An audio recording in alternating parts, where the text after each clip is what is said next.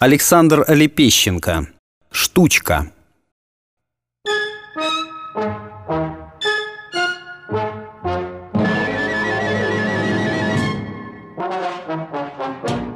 Елена Сергеевна Штучкина вышла из детского сада с каким-то кислым чувством. То ли заведующую раздергал этот мужик порченный, Леня, снова заступивший на дежурство с перегаром, то ли неуд у дочери в школе. Нижняя губа Елены Сергеевны даже сместилась влево. Женщина никогда не отличалась хорошим цветом лица, но теперь и вовсе побледнела. Могло показаться, будто в животе у нее живая лягушка. А тут еще надоедливо влезающий в ухо шум. Заветрило, захолодало, опустился первый мохнатый снег. Воробьи выделялись на нем четко, точно рассыпанные зерна гречки – Штучкина, поглядывая на Воробьев, вдруг улыбнулась и решила обязательно уладить то, что никак не ладилось. Позвонила дочери и сказала, чтобы та садилась за уроки, что сама она уже скоро приедет. И приехала. Трамвай, отсверлив сигналом, померк в темноте. Елена Сергеевна проводила его взглядом и, зайдя в магазин за кофе, поспешила домой. Поднялась на третий этаж, открыла ключом дверь. Тусклый желтый свет, колеблясь, скользнул по стене и пополз на потолок, затканный по углам паутиной. Надо веником обмести, словно стукнула с лбом а действительность женщина. «Мам, я посуду помыла!» Как лисица вытянула шею Ульяна. «Умница, а уроки сделала?» «Не совсем», Девочка заступила матери дорогу, но тотчас отпрянула. «Я не успела. Понимаешь, приходила Саша, мы играли». «Уль, я все понимаю». Устало примостилась на диван мать. «Только вот в диктанте у тебя девять ошибок». «Девять? Не больше и не меньше. Я не такая, как все. Я дура». «Что ты выдумала?» «Нет, я не выдумала. И Саша права». «Вот при чем здесь Саша?» «Притом, я дура, она верно заметила». «Так, что значит верно заметила?» «А то и значит. Саша мне это говорила». «И часто?» «Когда раз в день, когда два, когда и больше». «И сколько же это продолжается?» Мать вонзилась в Ульяну взглядом. «Не знаю. Кажется, как я вышла с больничного». «И ты молчала, Уль? Ты три недели молчала?» «Ну, ну...» Девочка залепетала и покраснела, как воровка, пойманная в супермаркете.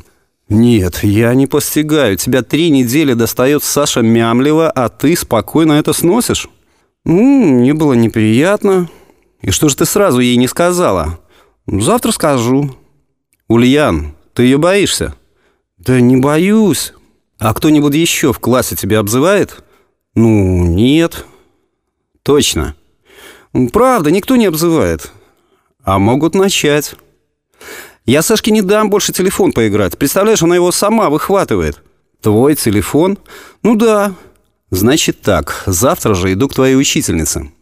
Елена Сергеевна вскочила, точно ею выстрелили из лука. Увидела в зеркале свои широко раскрытые с покрасневшими веками глаза. Вдруг мысль заблестела перед ней. «Уль, а ты помнишь разговор про Василису Варваровскую? Я тебе еще замечание тогда сделала». «Василису? «Да, твою одноклассницу». «Ага, помню. Ты ведь называла ее странной, не от мира сего». «Ну?» «Это тебе Саша в голову вбила, и вы обе смеялись над Василисой». «Мам, я извинюсь перед ней». «Знаешь, дочка, надо своей головой думать». Ты тогда обидела девочку, которая много пропустила из-за болезни, съехала в учебе, а теперь ты сама сделалась жертвочкой. Напроворила. Я буду сама думать, мам.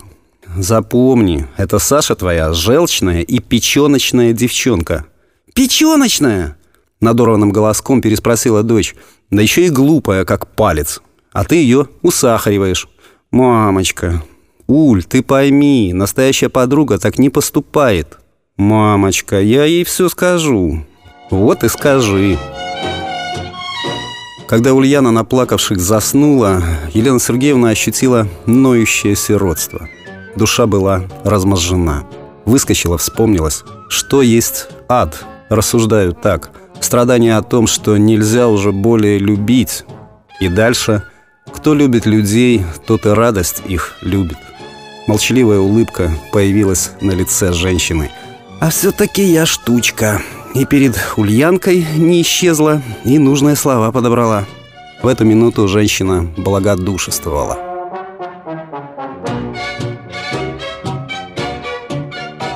Елена Сергеевна еще долго беседовала сама с собой, прежде чем легла в постель. Вот только не вспомнила, что и сама-то была сегодня желчной и печеночной. Да, ведь именно сегодня она уволила воспитателя Марину Дзибич. Эта молоденькая дурочка Дзибич собралась замуж за сторожа Леню, красавца и гуляку, очень похожего на бывшего мужа заведующей. Как раз этого Елена Сергеевна и не могла стерпеть.